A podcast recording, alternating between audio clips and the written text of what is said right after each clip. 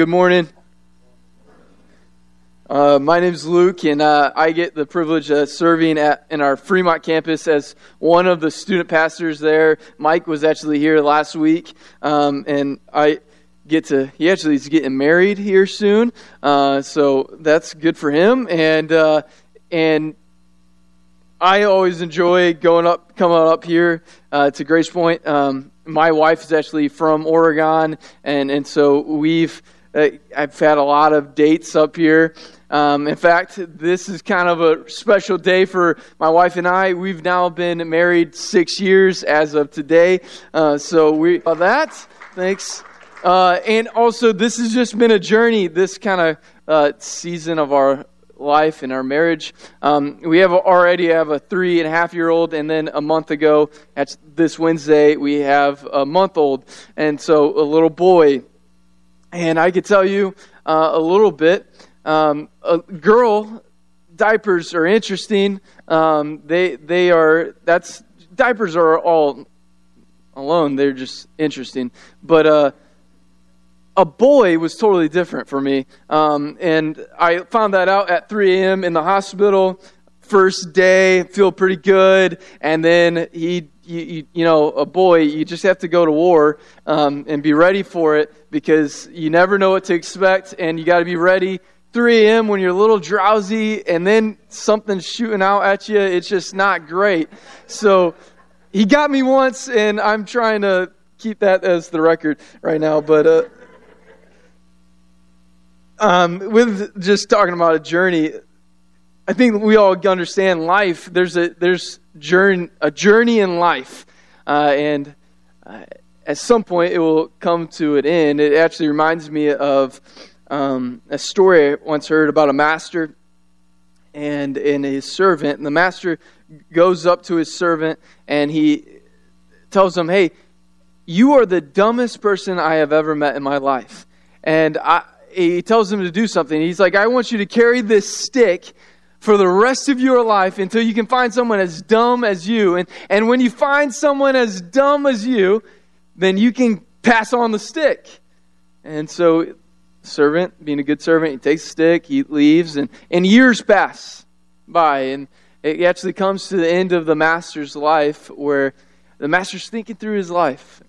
He's on his deathbed, and uh, He's thinking through his life and he starts thinking about that servant again. He's like, man, the last time I talked to him, I was telling him, you are the dumbest person. And I told him to carry that stick. So he's just like, you know what I'm going to do? I'm going to call him in. And so he brings in the servant. And sure enough, the servant is a good servant. He, he runs in and he's still carrying that stick. And he's like, hey, master, hey, what, what can I do for you? The master's like, hey, I just wanted to let you know uh, I, I'm I'm going on a journey. And the, the servant's like, okay, well, where are you going, master? And master goes, I don't know where I'm going. Servant responds again. He's like, hey, uh, well, how long you know you've been going, going to go on this journey? Known my entire life, this day would come where I would go on this journey. Uh, can I can I help you pack? Can I do anything for you? Can I help you get ready? No. There's nothing you you can do. Servant's like kind of puzzled. He's like, man, usually he you know he has things to do. So he looks at the master and he's like, Master, you you're telling me You've known your entire life that you would be going on a, this journey. And you never got ready for it. You, you never prepared for it. You, you, and you don't know where you're going. Master's like, that's exactly the way I'm feeling. That's exactly how it is servant looks at the master and he goes, Master, you can take your stick back. The point is, uh, we're all going on a journey, and at the end of our life, um,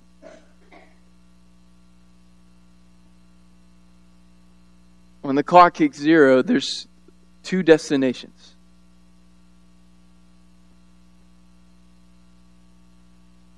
One or the other.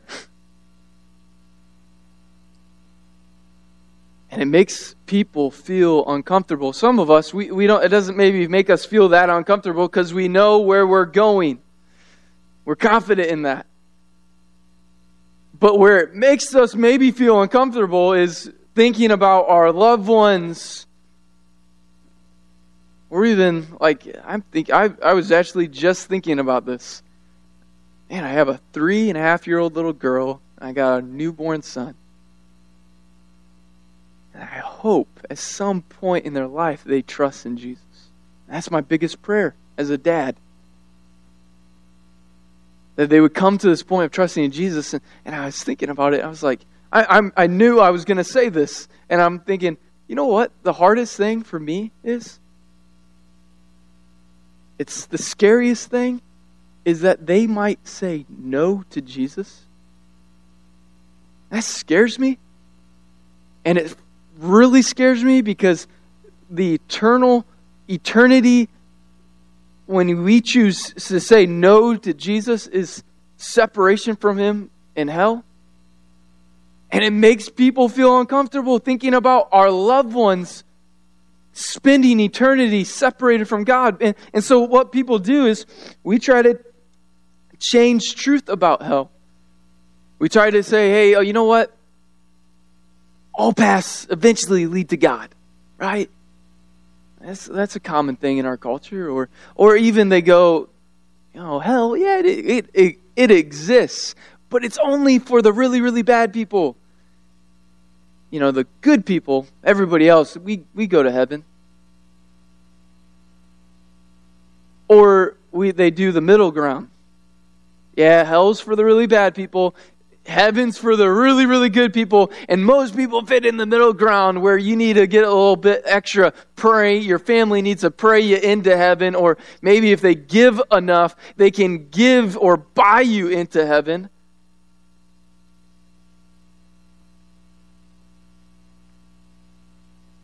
Or maybe they just say like things like, "Hey, it's just this life, and it ends. There's nothing next."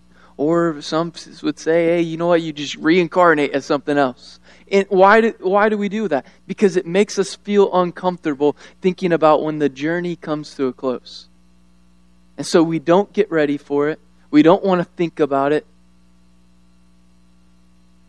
Because we're uncomfortable with the reality of where we might spend eternity. And so, out of the 162 references in the New Testament alone, it, it, it warns on hell. And then out of the 162 times, Jesus speaks on hell over 70 times. He actually speaks more about hell than he does about heaven. And so the reality is, it can't be there's no nothing next and all these other viewpoints, it, it doesn't align with necessary. It doesn't align with Scripture, the Bible. Heaven or hell, both very real. On the on this journey in your life, the question really comes down to where you will you spend it. And it makes people go, well, you know what? They ask the question you ever wonder why an all loving God would send people to hell? So this morning we're going to answer that major question by three other questions of what is hell, who goes to hell, and how can we know that we will spend eternity in heaven. And uh, we're looking at a passage, a story in Luke 16, uh, where Jesus tells uh, this this parable uh, and where some would call, most would say it's a parable um, because it's a short story that has a powerful truth and powerful meaning for your life. That's what a parable means. And Jesus was known for telling parables. But some would say this is a real story because of the fact that uh, it would be unlike any other parable that Jesus told. It's actually, uh, Jesus never in a parable used anyone's name. He, he never used called someone by a name. He, but in this story, he does. And so if it's a parable, it's unlike any other, or it's a real story that Jesus is telling about two different individuals. And it goes like this in Luke 16, starting verse 19. Now there was a rich man, and he habitually dressed in purple and fine linen, joyously living in splendor every day. And a poor man named Lazarus was laid at his gate, covered with sores, and longing to be fed with the crumbs which were falling from the rich man's table. Besides, even the dogs were coming and licking his sores. Now the poor man died and was carried away by the angels to Abraham's bosom. And the rich man also died and was buried. In Hades he lifted up his eyes, being in torment, and saw Abraham far away and Lazarus in his bosom. And so what, what's happening is two different guys, rich man and Lazarus, the poor man. Rich man on earth that had everything he could ever want. He, he built up his earthly kingdom well. Life was good for him. The poor man, Lazarus, and life was miserable. And the way Jesus describes it, I, I can't, I don't, I, I don't, it makes me feel uncomfortable thinking about the way he just lived in his life on earth. He's hungry, starving. Sounds good to him to eat what his dog, the dogs would eat, the crumbs. He's got sores all over his body. In fact, the dogs are passing up on the crumbs and he, licking his sores. Like the picture, the painting there is just like, that's nasty. It's gross. Even though they have two contrasting lives on earth, they also have two contrasting lives for eternity. The rich man is described in Hades, and, and, and we'll get to that in a second. And the poor man, Lazarus, described as is near Abraham's bosom, which just means that he's he's in heaven. That he's the bosom is this literally means side, so he's in the picture here is he's next to the Father. And he's like you get to have intimacy intimacy, security, and you get to feel joy being next to dad.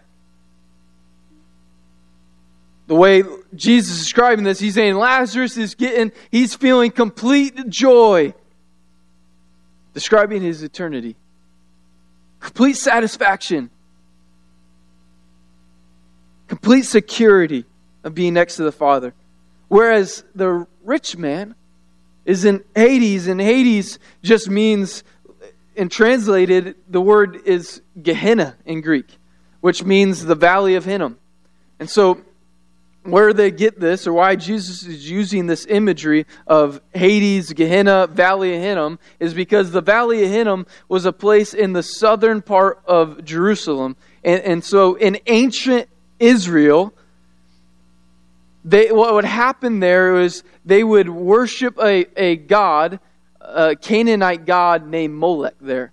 And in that specific valley, what would happen in them worshiping the Canaanite god of Molech is that they would do child sacrifices. They would offer kids as sacrifices to this god. So the imagery that Jesus is painting of Hades, hell, is child sacrifice. And later, then, is what that Valley of Hinnom was used as was a garbage dump where they would then burn the garbage. Doesn't sound great. So Jesus describes this Hades this way. He's describing it again as a, a place that is of bodies burning garbage in ruin. He describes two different, totally contrasting places heaven, a complete joy, complete satisfaction, hell, describing as a place of torment. Which makes people go, okay, the word torment a lot of people, it makes us feel uncomfortable. So we just go, okay, it's just this uh, more. Uh, hell's just a, not a place of of fire flames like the, that imagery. It's more of a place of it's like mind games. It's a, a place where you're you're in torment. You're, you're there's there's i think there's truth to that where it's not just a a physical torment it's also a emotional torment. Where but it can't just be this emotional thing. It also has to be a physical thing because the next little portion, the rich man cries out, verse 24, and he cried out and said, Father Abraham, have mercy on me and send Lazarus so that he may dip the tip of his finger in water and cool off my tongue, for I am in agony in this flame. But Abraham said, Child, Remember that during your life you received your good things, and likewise Lazarus bad things. But now he is being comforted here, and you are in agony. Again, describing two different, complete, contrasting places. The rich man is not just in torment, he's in agony. It's torture. Torment and torture is the picture that is happening here, which again is making us probably, it should make us feel uncomfortable. To imagine someone that we love spending eternity in agony and torment. And so it makes us go, why would a God that is all loving send someone to hell? Makes people think, go like this. It makes people turn to this story specifically and go, this is just a metaphor. This is just something that Jesus is telling a, a story because hell is a real place, but hell is for the really, really bad people. Like the rich man had to have done something really, really bad for him to deserve hell. And so, as Jesus is describing this, this isn't exact, this isn't literally what hell is like. It's just a metaphor of what hell is like. And if, if that's true, for a second, that is what's happening here, and Jesus is just telling a, uh, in using metaphors to describe hell, it can't be that hell is not as bad as this. Because if hell wasn't as bad as agony, as torment, as just send Lazarus so that he can take a little bit of water and put it on my tongue so that it can just, the agony can lessen a tiny bit. If it's not that, then Jesus is exaggerating what hell is like. And in that, Jesus is lying. And if Jesus is lying, then he is not perfect. And if he's not perfect, then he has no ability to pay for our sins on the cross. And so, if this is a metaphor, it, it has to mean that what Jesus is describing in hell is this is actually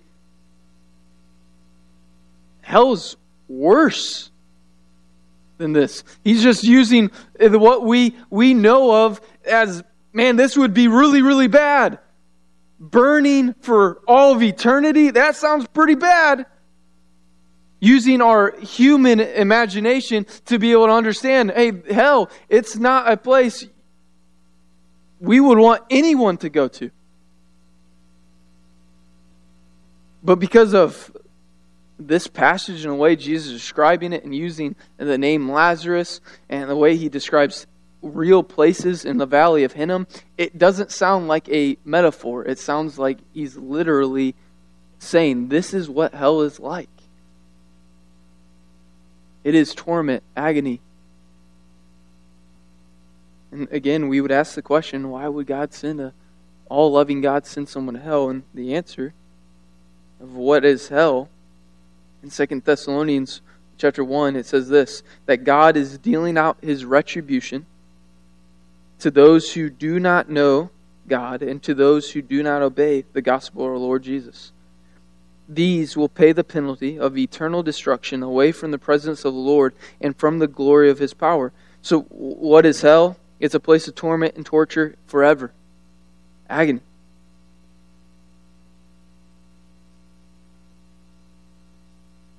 What is hell? Hell is God's rightful wrath, his judgment on those who do not want to obey him, who refuse to obey him. And then it, okay, we go, okay, okay, maybe there needs to be a hell, but we then start doing this. Maybe there's a middle ground for people to get out of hell, but the answer is this in Luke verse 26. It says this, and besides all this, answering back to the rich man, between us and you there is a great chasm, and it is fixed. So that those who wish to come over from here to you will not be able, and that none may cross over from there to us. It's permanent. When life ends on earth, our eternity is set. There's nothing that can change it.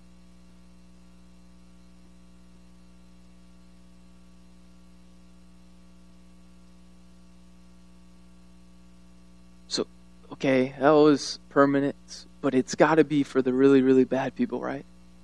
You know, the, the murderers, the rapists, like the Taliban, like those, that category of people, like that's who deserves hell. You know, God, does, an all loving God doesn't send good people to hell, right? And Jesus actually is asked that question by a man who comes up to him and eh, who considers himself a pretty good guy, and probably everybody else would consider him a pretty good guy. And he goes up to Jesus and says, Hey, good teacher, how, how can I know if I die today that I'll spend eternity in heaven? And Jesus responds back to him and he, he says, why do you call me good? Why do you call me good? There is no one good except God alone. There's no one good. Why would God, an all loving God, send people, good people, to hell? Because no one is good. Bible says in Romans 3:23, "For all have sinned and fall short of the glory of God." We've all missed the mark. We all aren't good. Even though we might be considered good in earthly categories, maybe. God says, You've missed the mark. The wages of sin, disobeying me, is death, eternal death. It's separation from me forever. And that's right. Because God's not all just all loving, right? He's also just. In order for him to be all loving, he also has to judge wrong, evil. Why would God send good people hell? No one is good. Only God.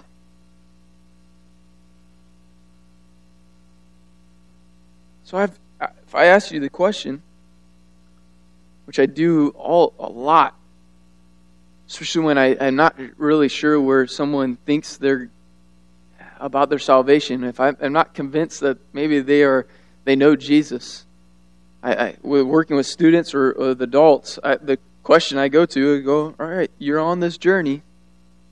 Life is going to end, right? James says life is a vapor. It's here one moment, it's gone the next. So life is going to end. You're running through life. It's going good or not going good. And who knows? But it ends.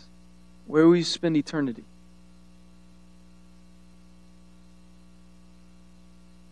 And I, I hear all the time, adult students, it's always you know, I, yeah, I'm going to go to heaven. Why? I'm a good person. Like, okay, out of, out of confidence, zero out of you know, what percentage do you think you're going to go to heaven? 70, 80%? You know, like, okay. It's like a weird number, like 70, 80%. Like, why, why 70, 80%? And you know what happens next? Always happens next. They follow up with their resume. Every single time. Like an adult's resume looks a little bit different than a student's resume, but an adult, they turn to it and they go, you know what? Uh, I'm a pretty good guy. Are you going to heaven? Oh, I'm a pretty good, you know, I'm 70, 80% cop, sure. Why? Why? Because I, I'm a pretty good guy. Like I, I pay my taxes. Do that. That's, that's doing, doing pretty good. I uh, I didn't fire the guy that I could have fired. I let him be. He was late like five times in a row, and I, I could have fired him, but I didn't. I uh, man, I I mowed my old lady's lawn. That's pretty good. Rake the leaves for my neighbor. Gave twenty bucks to a homeless guy. You know, it, it just fills up all these nice things. But your nice things don't undo your wrong things. So when I, and I then I turn to them, they say 70, 80, and I go, you know what? I get, you know what? I get to be 100%. And they're, sometimes their face is like, you're reading it and you know, they're thinking, man, they're thinking I'm arrogant. And I'm like, this isn't arrogance that I'm saying this. Because if it was my resume, my resume says I'm not good enough. I told you I have a three and a half year old little girl. She doesn't stop talking. She just doesn't. She goes on and on forever. You're like, she also, I have a beard. She grabs my beard and she will yank it and it's like my face just feels like it's going to fall off. And so sometimes I get mad. Truthfully, honestly, sometimes I, I, I raise my voice to her when I shouldn't, right? I've lied, I've cheated. I could go on about all my, my how my resume is not good enough. You know, when they the, the boss on the, the job interview, you get the, the question that says, What your are your strengths? And then what are your weaknesses? Though my weaknesses, the list when it's if I'm really honest, the list goes on and on and on because of all the things that I've done that are wrong.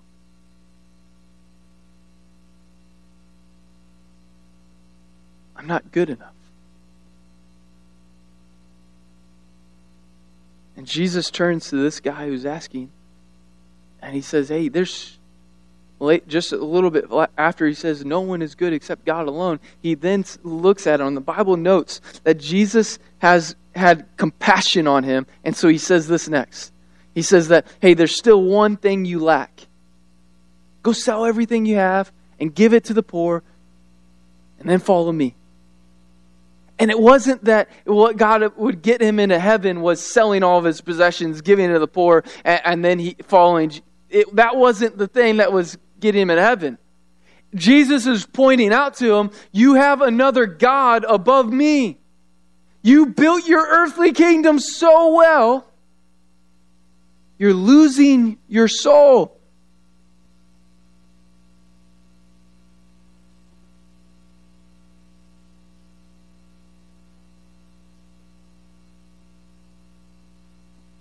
What is hell?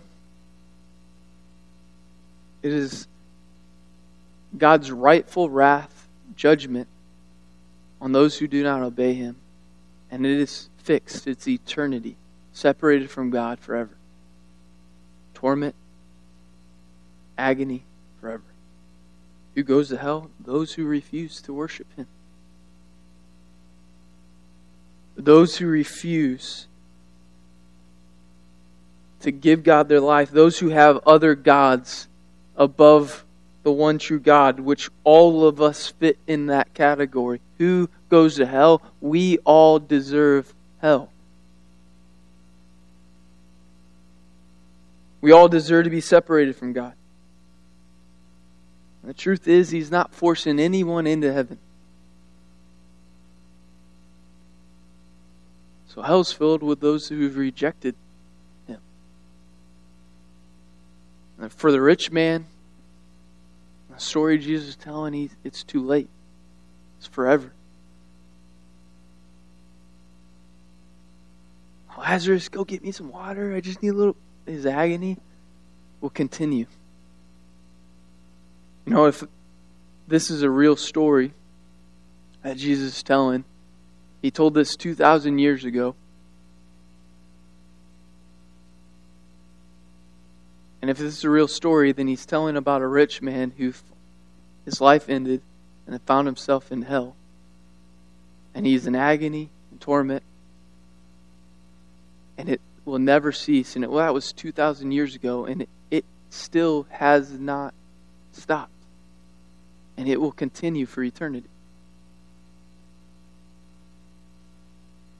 If it's a metaphor, by the way, then Jesus is still describing a metaphor of someone that will find themselves spending eternity in hell. But for the rich man, he, he gets to this point and he's realizing there's it's hopeless for him. And he turns and he, he does one more plea. In verse 27, he says, And he said, Then I beg you, Father, that you send him to my father's house, for, for I have five brothers, in order that he may warn them, so that they will not also come to this place of torment. But Abraham said, They have Moses and the prophets. Let them hear them. But he said, No, Father Abraham. But if someone goes to them from the dead, they will repent. But he said to him, If they do not listen to Moses and the prophets, they will not be persuaded, even if someone rises from the dead. What's really crazy about this is just a little bit after Jesus tells this story, Jesus rises a guy named Lazarus from the dead. And you know what the reaction of people were? Hey, I want to kill the guy that just was killed. I, I want to kill the guy that just came from, back from the dead. I want to re kill him. And then they turn to Jesus and they, they, they want to kill him.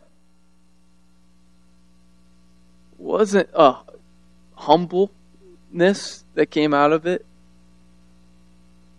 Almost hate. And then, even crazier, Jesus goes to the grave, goes to the cross defeats it, rises from the dead, appears. What happens? Still, people reject it.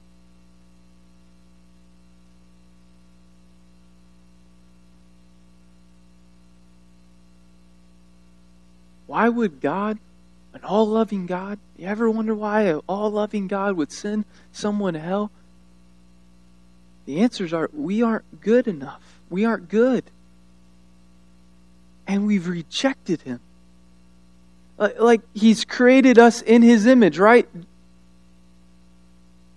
We've all been we're all been created in his image to reflect his him. We, we were created to know him, to love him, to serve him, and all of us have failed at doing that. We're not, we aren't doing that every second of every single day. That's why we were created. Because we have rejected Him. Hell has to exist. But it isn't that God is just going, I, am not going to, there's hell and everybody deserves it, and I'm not giving you a way out. God gives us the solution in Himself. The cross shows the length that God is willing to go through so that no one would have to sell. Romans 5 it says this about Jesus and about God. About uh, Romans 5 8 says, But God demonstrates his own love towards us that while we were still sinners, Christ died for us. And he didn't say, Hey, go clean up your life. Come to me. Hey, get your resume fixed up before you can come to me. He said, Hey, just come. God died for you while you were still in your sin, still not choosing to love Him. He died for you. The worst part of you, He, he died for. Isaiah says this, uh, Isaiah 53, but he, Jesus, was pierced through for our transgressions. He was crushed for our iniquities. The chastening for our well being fell upon him. And by his scourging, by his blood, we are healed. All of us are like sheep that have gone astray. Each of us have turned to his own way, but the Lord has caused the iniquity of us all to fall on him. We all are like sheep and have gone astray. And we deserve eternity separated from God. The wages of sin is death, but the free gift that Jesus is offering to you and to me is life, eternal life. That's only found in Jesus. Only found not in your resume, not on the good things, the nice things that you do, but on His resume on what his work that he did on the cross where he said it is finished. He can pay for your sins past present future. You you can be forgiven made new given new life. And in that new life promised life that lasts for eternity. How can i be 100% sure? Because it's not my resume. It's his it's not my list of accomplishments. It's Jesus went to the cross for me to die for me. I'm not good enough. I don't deserve it, but He's offered me new life in Him, and I've accepted it. I've turned to Him, desperately wanting to know Him.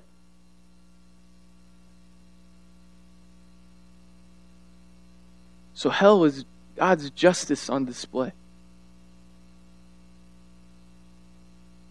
When we think of like an event like, for me, I always think of like the Holocaust, where the, there's evil there, right?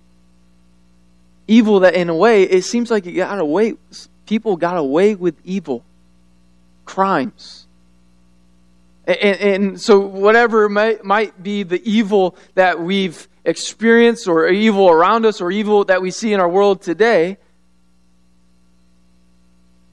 God says, Vengeance is mine. No one gets away with evil, their sin. That's good news. We think about something like the Holocaust, man, awful, horrendous. No one should that that needs judgment. And God says, I'm going to do that. I'm going to I'm going to judge the sins of the world. I'm going to judge that. But then we also got to think about ourselves. Because the opposite of good, it has to be evil. And if no one is good except God, that means all of us are evil. Which makes a lot of people feel uncomfortable. I'm not evil. no, we all are. We all have done things. We've all lied. We've all said things that we probably shouldn't have said, that, and that has hurt others. Might have stolen, cheated.